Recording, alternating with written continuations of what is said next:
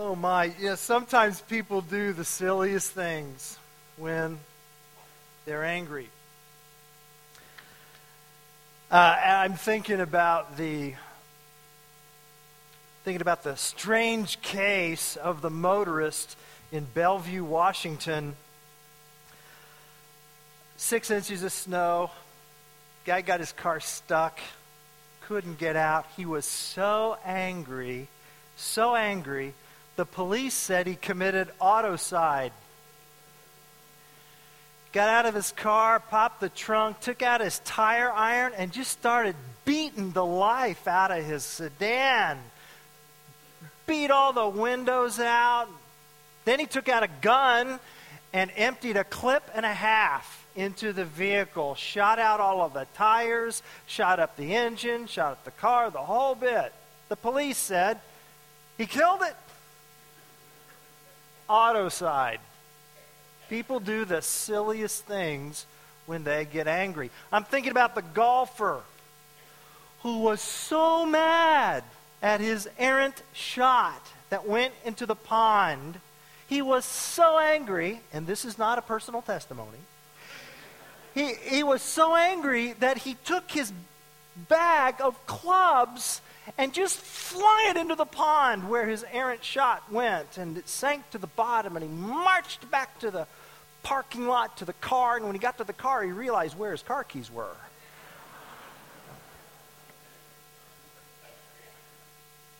People do the silliest things when they're angry. So let's talk about that. And let's, let's listen to what God's Word has to say about this very important emotion. Just follow along with me up on the slides if you would. I've got several scriptures, beginning with Psalm 103, verse 8. The Lord is merciful and gracious, slow to anger, and abounding in steadfast love. Psalm 103, verse 8. Proverbs 16, 32.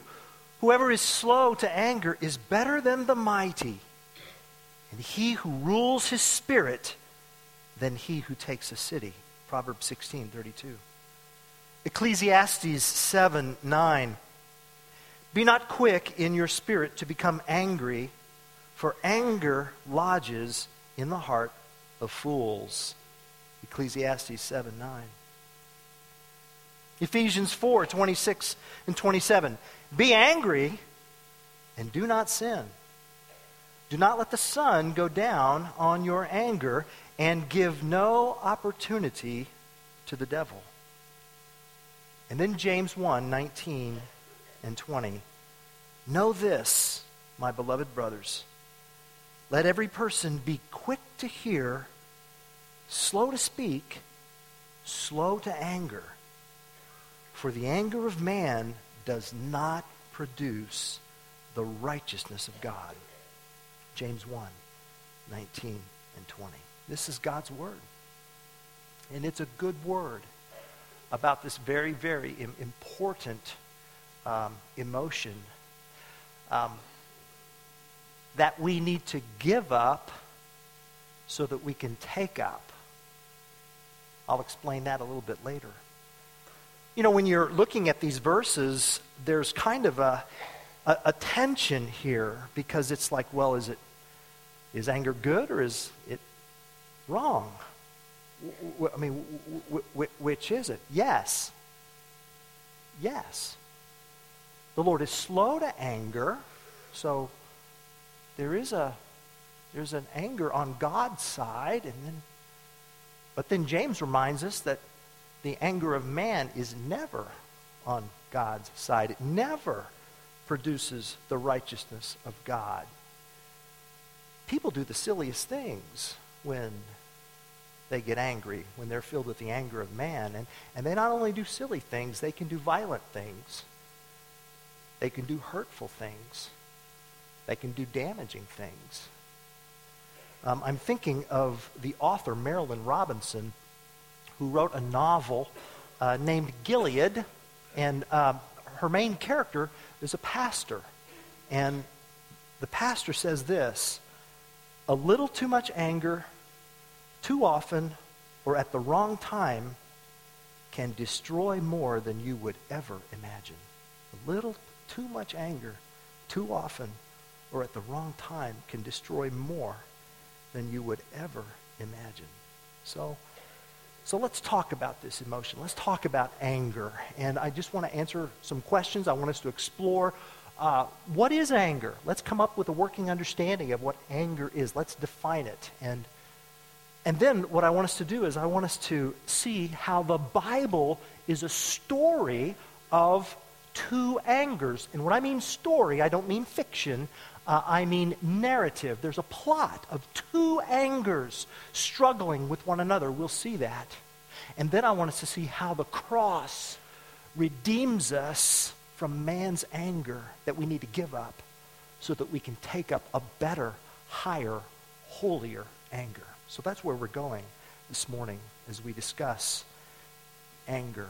And uh, before I continue, I, I think it's really important to let you know that uh, this is a significant issue in my life. Um, this, is, uh, this is why I go to celebrate recovery. Um, our church is governed by a team of elders, and uh, I'm a part of that team, and I'm also accountable to that team. I report to them. And once a year, uh, I'm evaluated in writing by the elder leadership team. Uh, and um, a little over three years ago, uh, I received a very constructive critique from the elder leadership team on, on this very issue as it pertains to my life. I want to share with you just a portion of that letter that they wrote to me. Dear Randy, as a part of our role as shepherds of Windsor Road Christian Church, we need to lead the church toward discipleship, which includes offering guidance on how the leadership could be more effective in performing their roles. You are undeniably gifted as a teacher, which in our view is considerable. We prayerfully offer the following supplemental information as observations of some leadership areas in which we believe you can improve in order to move to the next level as a leader. Paul tells Timothy that leaders should be temperate. Clearly, a leader's temperament sets the tone for the organization. Is it safe for staff to disagree with you? Are there no topics that should be avoided? Can staff express their fears and reservations to you? Are the staff comfortable and, in fact, encouraged to propose changes that they believe will serve God better via the congregation or staff? We believe you would like the answer to these questions to be yes.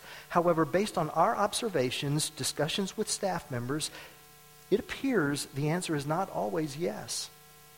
Some staff members have expressed reservations about disagreeing with you or offering new ideas because of the anticipated stress caused by your potential negative reaction. It is not healthy for staff members to harbor fear of their leader's temper. This is true in secular organizations and should be particularly true in church leadership.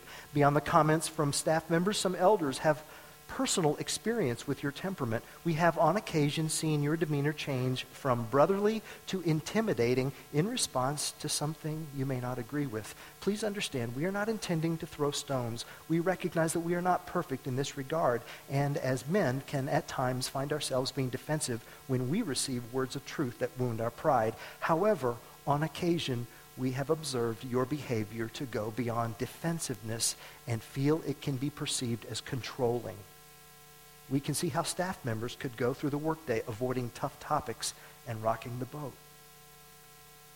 We want to clearly communicate that we love you and are blessed to have you as the senior minister at Windsor Road Christian Church. And because of that, we are led to lovingly communicate these concerns to you. The elders are speaking with one voice. We are open to helping you seek avenues to develop management tools and emphasize that we want you to always wear your pastor's hat. We believe that you are called to be a steward of your professional relationships as well as your personal and pastoral relationships. Please let us know if you have any questions. We love you. The Windsor Road Christian Church elders.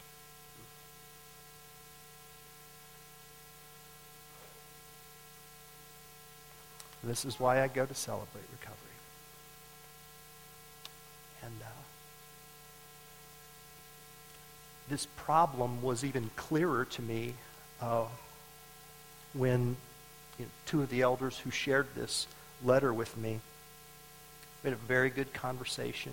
And at the end of the conversation, uh, they both just kind of sighed in relief. And I kind of noticed that.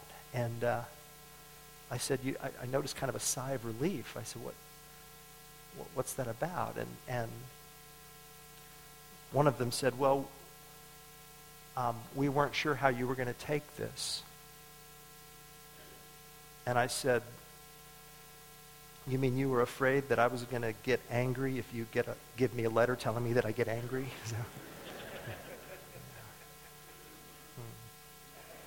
and they said, Yeah.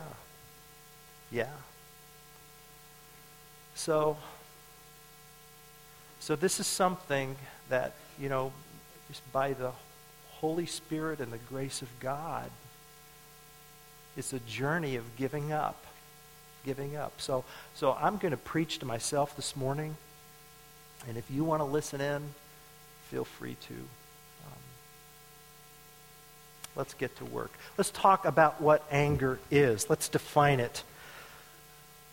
I like the way David Powlison defines and describes what anger is. David Powlison is a psychologist. He's a very strong strong Christian. He runs an organization called the um, uh, Christian Counseling Educational Foundation, the CCEF. You can just uh, Google that, and uh, you'll find out a lot of information about that organization. And he defines anger very simply. Here it is I'm against that. I'm against that. That, is not right. Hey, that's not right. Hey, that crossed the line. Hey, I'm displeased with that. Hey, so anger has to do with, with displeasure. People can never be angry about that which pleases them. It's impossible. So I, there's, this, there's this response that says, I'm against that. I don't like that. It's, it's protest.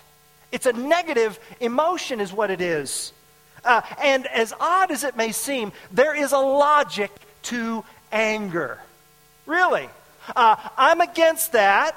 And why? Because I saw that, I care about that, and I want to act to change that. That's the kind of the logic to anger. I'm against that. It's, it, it's about displeasure because I saw that.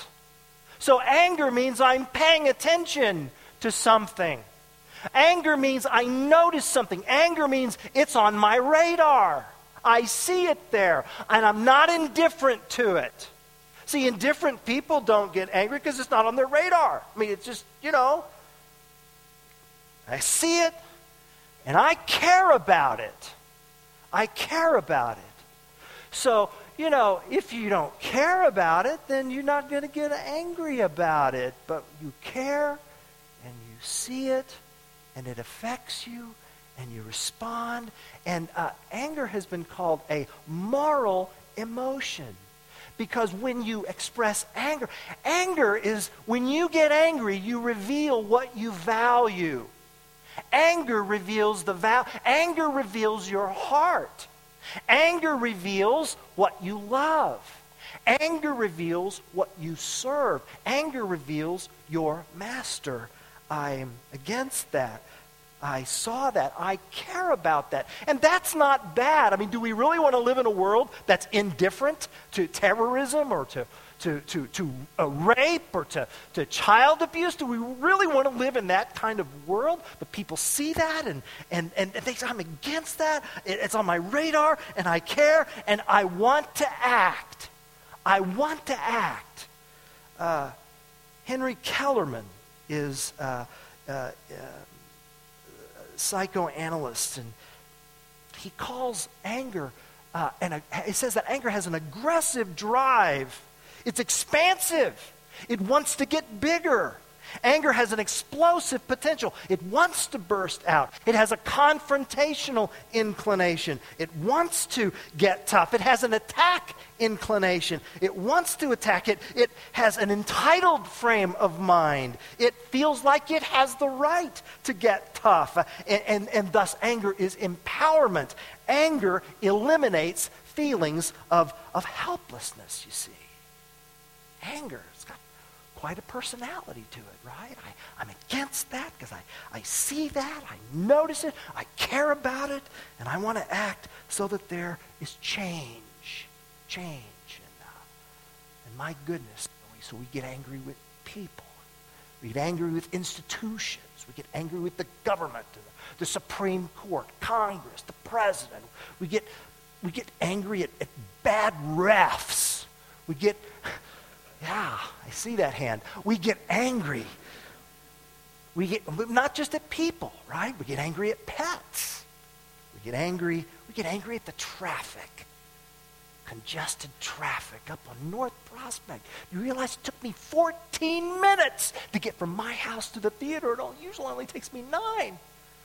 What is up with that? Angry. We get angry at the weather. Oh, yeah. Put that down on the prayer card. We'll pray for that. Huh? Really, we do. We just, and we get angry at God, don't we? We, we, we witness the, the ravage of stage four cancer or F5 tornadoes. And, and we get angry at God. God, why would you? God, how could you? God, where are you? And we get angry. We get angry. And, uh, and you notice I haven't said anything about you know, anger being immoral or wrong or sinful. I said, well, which is it? You know what? Anger's a lot like food. Food's not bad, but food can go bad. And food can decay. And food can rot. And that kind of takes us to the Bible where we see the scripture. You know, the Bible is really a story. And again, I don't mean fiction, I mean narrative. It's a plot between two angers the anger of God and the anger of man. And all throughout the pages of scriptures, you flip through, it, it's a contest between these two angers. The anger of God. God. God is holy. God is love. God's will is good and pleasing and perfect. And God wants his will done on earth as it is in heaven. And he will never, ever, ever relent from his will because it's good. It's, you want that. You want God's will done. And so, so when God displays his anger, God sees brokenness and God says, that's not right. I'm against that. That crosses the line. And so then God takes measures to correct that. And as an expression of his high and holy and righteous anger. And you see, as image bearers, we have that capacity as well. And our spiritual ancestors, Adam and Eve, had the capacity to display the high and holy anger of God. The, the, the, that's not right. I'm against that. I saw that. I noticed that. I care about that. I'm going to act to correct that kind of high and holy anger. As they walked with God in the, the cool of the day in this beautiful temple garden of Eden where God had commissioned them to be the, the, the, his regal representatives to rule the earth and to fill and to multiply and to grow his glory. That was their commissioning. And, and then they were met by that wily serpent whose very first words out of his mouth questioned the very word of God. Did God really say? God had permitted his representatives to enjoy everything in this luscious temple garden. That they had no reason to want for anything. God simply said, There is one tree. I don't want you to eat of its fruit, the tree of the knowledge of good and evil. On the day you eat it, you'll die. That's it. That's the only thing. Everything else, though, is yours. And the serpent's deceptive tongue spoke in a question Did God really say? Did God really say? And he lied to Adam and Eve, telling them that, well, they got, he, he told you that because he doesn't want you to be like him. That's why. And Adam and Eve, they both had that commissioning of God. Right at that moment, they should have taken that serpent by the neck and marched him to the tree of the knowledge of good and evil, which was a place of judgment in that ancient world. They should have said, That's not right. We're against that, and expelled that liar from the garden. But they didn't do that, did they? Instead, they said to God? That's not right. You're holding back on us. And they rebelled. And instead of the serpent being expelled, they too were expelled. The anger of man is selfish, self centered. It's in the interest of this claustrophobic kingdom of me. Me, me, me. And the anger of man is what wreaks havoc in this world. And it, it wreaked havoc in Genesis, right? Adam and Eve had sons, Cain and Abel, and it was the anger of man that led Cain to murder his brother Abel. And it was the anger of man that led people to build this Tower of Babel in their honor that it would reach the heights of the heaven. But God is relentless on his anger. He is, his will is going to be done. And so he scatters this project through the different languages. And then the anger of man responds? The anger of man responds in, in the sons of Jacob selling their brother Joseph into Egyptian slavery, but the anger of God responded back by putting Joseph from slave to prime minister of Egypt to then save Jacob and the very brothers who sold him. Genesis chapter 50. You did this to harm me, but God did this for the saving of many lives. And all throughout the Bible, when you just read through the pages of Scripture, you see this contest, this struggle between the anger of man and the anger of God. They're irreconcilable. They're like water and oil, they will never mix, ever. But we see in this very fascinating passage of Scripture a collision that takes place between the anger of man and the anger of God. And it's a collision that the Apostle Peter tells us about in Acts chapter 2. On the day of Pentecost, when Peter preached his first gospel message, Peter said this Men of Israel, hear these words Jesus of Nazareth, a man attested to you by God with mighty works and wonders and signs that God did through him in your midst, as you yourselves know. Here it is, verse 23. This Jesus delivered up according to the definite plan and foreknowledge of God, you crucified and killed by the hands of lawless men. There it is. The anger of man put Jesus up on that cross. The self centered, harmful, meistic anger of I want my way no matter what. Put Jesus right there on the cross. I mean, Peter says as such again in Acts chapter 3 when he, when he says, You denied the holy and righteous one. You asked for a murderer to be granted to you, and you killed the author of life. The anger of man. The anger of man put Christ on that cross. But that's not the whole story. You see, the anger of God was there as well. Oh, yes. Yeah, that too is in verse 23 of Acts chapter 2, where Peter says, This Jesus delivered up according to the definite plan and foreknowledge of God. The definite plan. So God, see, God's anger, God is not this temperamental, moody deity that's just irritable.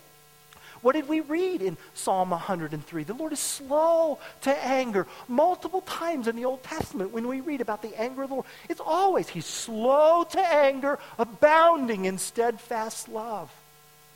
God scheduled an appointment with His anger. God put a time and a place and a person upon whom His anger would rest. And ground zero was the cross, Jesus Christ. The anger of God and the anger of man. It was this collision of grace on the cross. And you know why? He did it for you. It, it, it, was such a powerful, cataclysmic event. Scripture says that the lights went out from noon to three.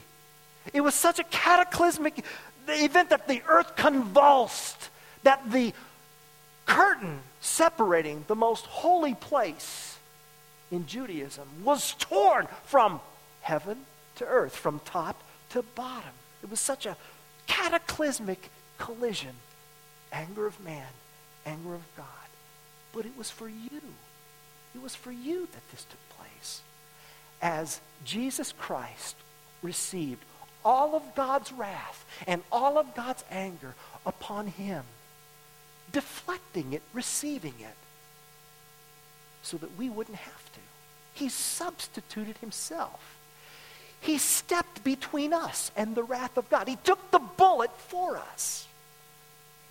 He received it. So that, you know, whenever you're feeling that you're struggling, if you're in Christ, it's, it's not because God is angry with you, because God has exhausted all of his anger on his son there at the cross at a definite time and a place. For you. For you. And there's a Bible word for that, and I want to teach it to you this morning. It's the word propitiation. Propitiation. I want you to say that with me on three. One, two, three. Propitiation. Let's do that one more time. One, two, three. Propitiation. What is propitiation? Propitiation is what happens when Jesus receives, because of his sacrifice, all of God's wrath so that I don't get any of God's wrath. Jesus got it all, so I don't get any of it. That's what the Apostle Paul tells us in Romans chapter 3 verses 23 to 25.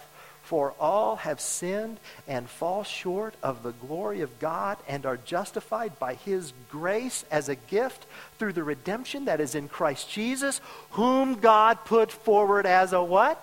Propitiation by his blood to be received by faith. Jesus took God's wrath, all of it, for me, so I wouldn't receive any of it at all. Say, well, that's not fair. He wasn't guilty of anything. You're right. It's not fair. That's why it's called grace to be received by faith.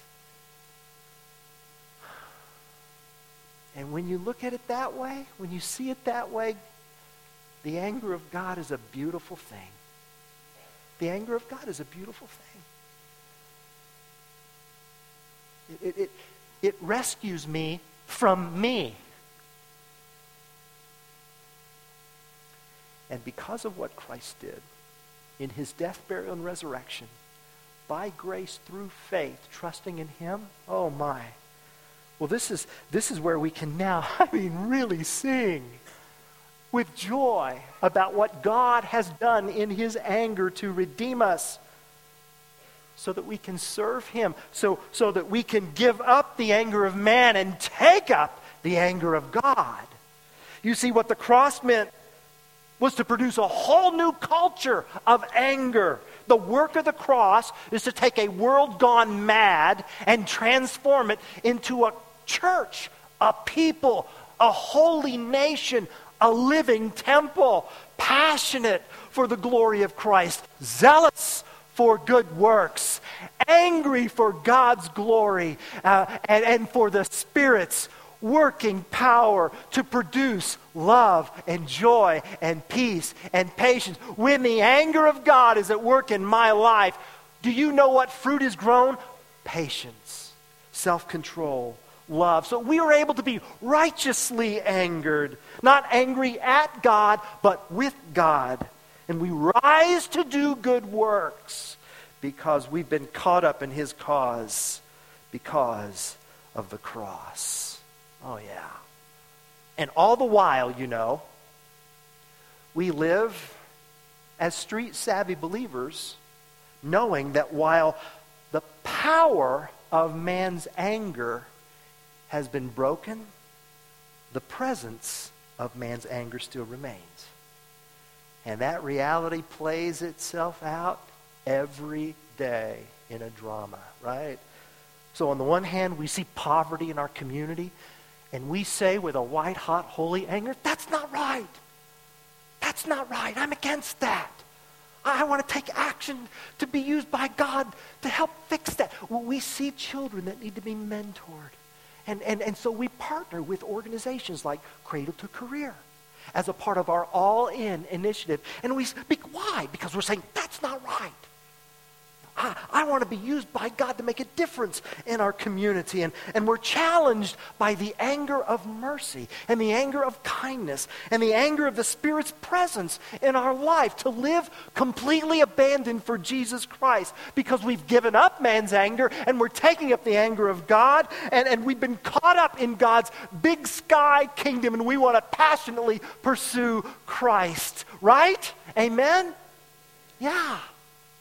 And then, not five minutes later, we go to the refrigerator and open the door, and there's two tablespoons of milk left in that empty plastic bottle. And we go, What?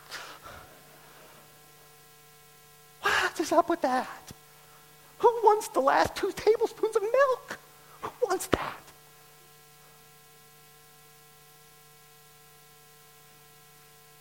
Or we say to our spouse, Where's my wallet? Only it's not a question, it's an accusation, right? Yeah. As if your wallet were the Ark of the Covenant. Do you know what happened to God's people when they touched the Ark of the Covenant while touching my wallet?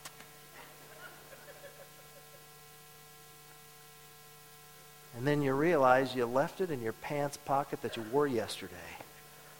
Uh oh. And you realize then that while we have been delivered from the penalty of man's anger, we are day by day being renewed and empowered to, to break the power of man's anger in our life. And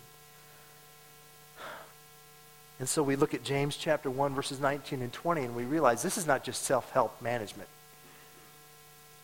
Be quick to hear, slow to speak, slow to become angry.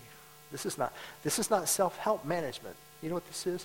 This is the Spirit's arsenal to attack the flesh which produces the anger of man. This is the Holy Spirit working in your life the anger of God working in your life to produce the patience that would lead you to listen lovingly and speak scarcely. Because man's anger does not promote God's righteous cause, you see. You see? See, at the cross, God redeemed anger by inflicting his anger on his son in a collision of grace between the anger of man and the anger of God. And God put Jesus to death on the cross so that in his death, burial, and resurrection, we might give up our anger so that we can take up his anger, so that the glory of Christ might be seen in and through us. I like, I like that uh, old Episcopal prayer. Oh God let the design of your great love shine on the waste of our wraths and sorrows. let the design of your great love shine on the waste of our wraths and sorrows. And so we pray, God, I thank you for your victory over the anger of man. And I know you're not done with me yet. So come near to me by your grace and produce in me more love. Lord, I know I need to love my enemies, but right now, I just want to love those that I say I love because I'm struggling with that. Help me, help me truly feel for someone other than myself. Give me love and give me compassion and give me mercy because if you don't, I'm doomed to be a slave of man's anger. And I don't want that. I don't want to go back to that. I need the cross. Please bless me with it. And I press on because I know that one day the war will forever end and we will be with you. We will be liberated and free and we will be purely zealous for your righteous cause. Oh, Lord Jesus, come quickly. Church, the drama of redemption is a drama of anger. and his anger is your hope. His anger is your hope. It takes anger to deliver us from anger.